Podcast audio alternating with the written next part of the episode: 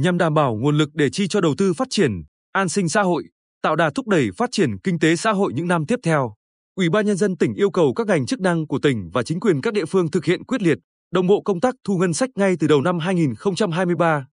Năm 2023, dự báo dịch bệnh COVID-19, biến đổi khí hậu, tình hình xung đột quân sự và biến động kinh tế, chính trị ở một số quốc gia trên thế giới sẽ còn tác động đến quá trình phát triển kinh tế của cả nước nói chung, Bình Định nói riêng.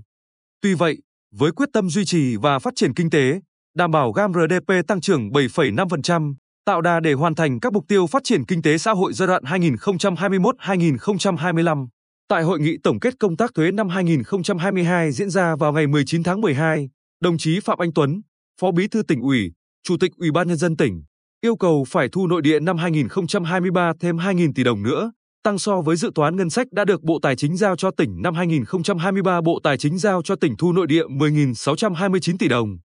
Đồng chí Phạm Anh Tuấn nhấn mạnh, Ủy ban nhân dân tỉnh đưa ra số thu khá cao, nhưng nếu chúng ta tập trung, biết cách làm, quyết tâm cao thì sẽ đạt được. Ủy ban nhân dân tỉnh tập trung phát triển kinh tế xã hội gắn với an sinh xã hội, bảo vệ môi trường, luôn có giải pháp thực thi, tạo điều kiện thuận lợi cho doanh nghiệp và người dân vươn lên.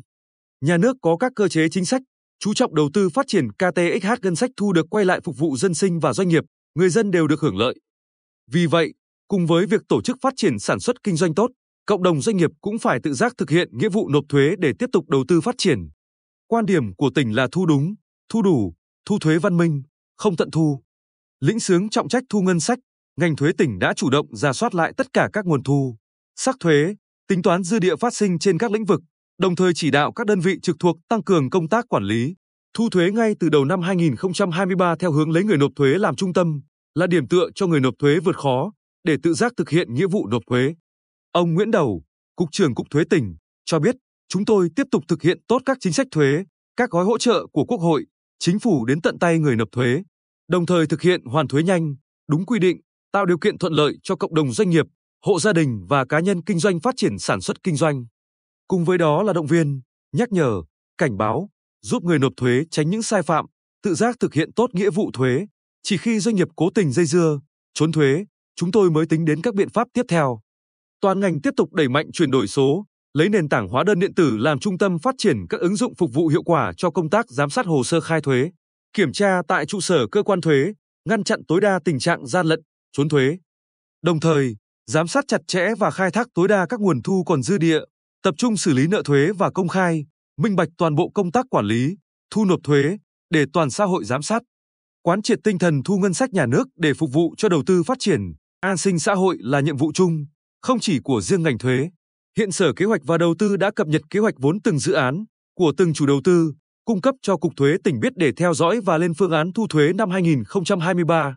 Ông Nguyễn Thành Hải, Giám đốc Sở KH và DT cho hay, chúng tôi chia sẻ tất cả thông tin về các dự án đã và đang được triển khai trên địa bàn tỉnh. Các thông tin, dữ liệu về doanh nghiệp thành lập mới và tình hình hoạt động kinh doanh của doanh nghiệp để Cục Thuế tỉnh biết, chủ động thực hiện quản lý, thu thuế.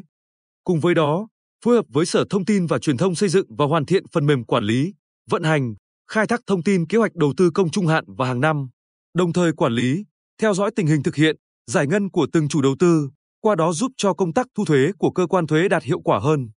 Trong khi đó, ông Trần Đình Trương, Phó Giám đốc Sở TN và MT thông tin, Sở Tài nguyên và Môi trường cung cấp hồ sơ, dữ liệu liên quan đến hoạt động đấu giá đất, thuê đất, sử dụng đất và các mỏ đất, cát trên địa bàn tỉnh cùng danh sách doanh nghiệp đã được tỉnh cấp quyền khai thác cho Cục Thuế tỉnh để thực hiện công tác quản lý, thu thuế. Sở Tài nguyên và Môi trường xác nhận việc thực hiện nghĩa vụ thuế đối với hoạt động khai thác tài nguyên khoáng sản của các doanh nghiệp trước khi cấp phép, gia hạn, đóng mỏ, đồng thời phối hợp cơ quan thuế kiểm tra, đối chiếu sản lượng khai thác khoáng sản từ thực tế so với số liệu trong hồ sơ của doanh nghiệp kê khai thuế nhằm chống thất thu ngân sách trên lĩnh vực tài nguyên và môi trường. Cộng đồng trách nhiệm trong công tác quản lý, thu ngân sách ngay từ khi năm 2023 chưa bắt đầu, Sở Tư pháp, Công an tỉnh, Sở Thông tin và Truyền thông đã cam kết phối hợp chặt chẽ với Cục Thuế tỉnh triển khai các biện pháp chống thất thu trong hoạt động chuyển nhượng bất động sản, kinh doanh trên nền tảng số, kinh doanh thương mại điện tử, ngăn chặn tình trạng mua bán, sử dụng hóa đơn bất hợp pháp.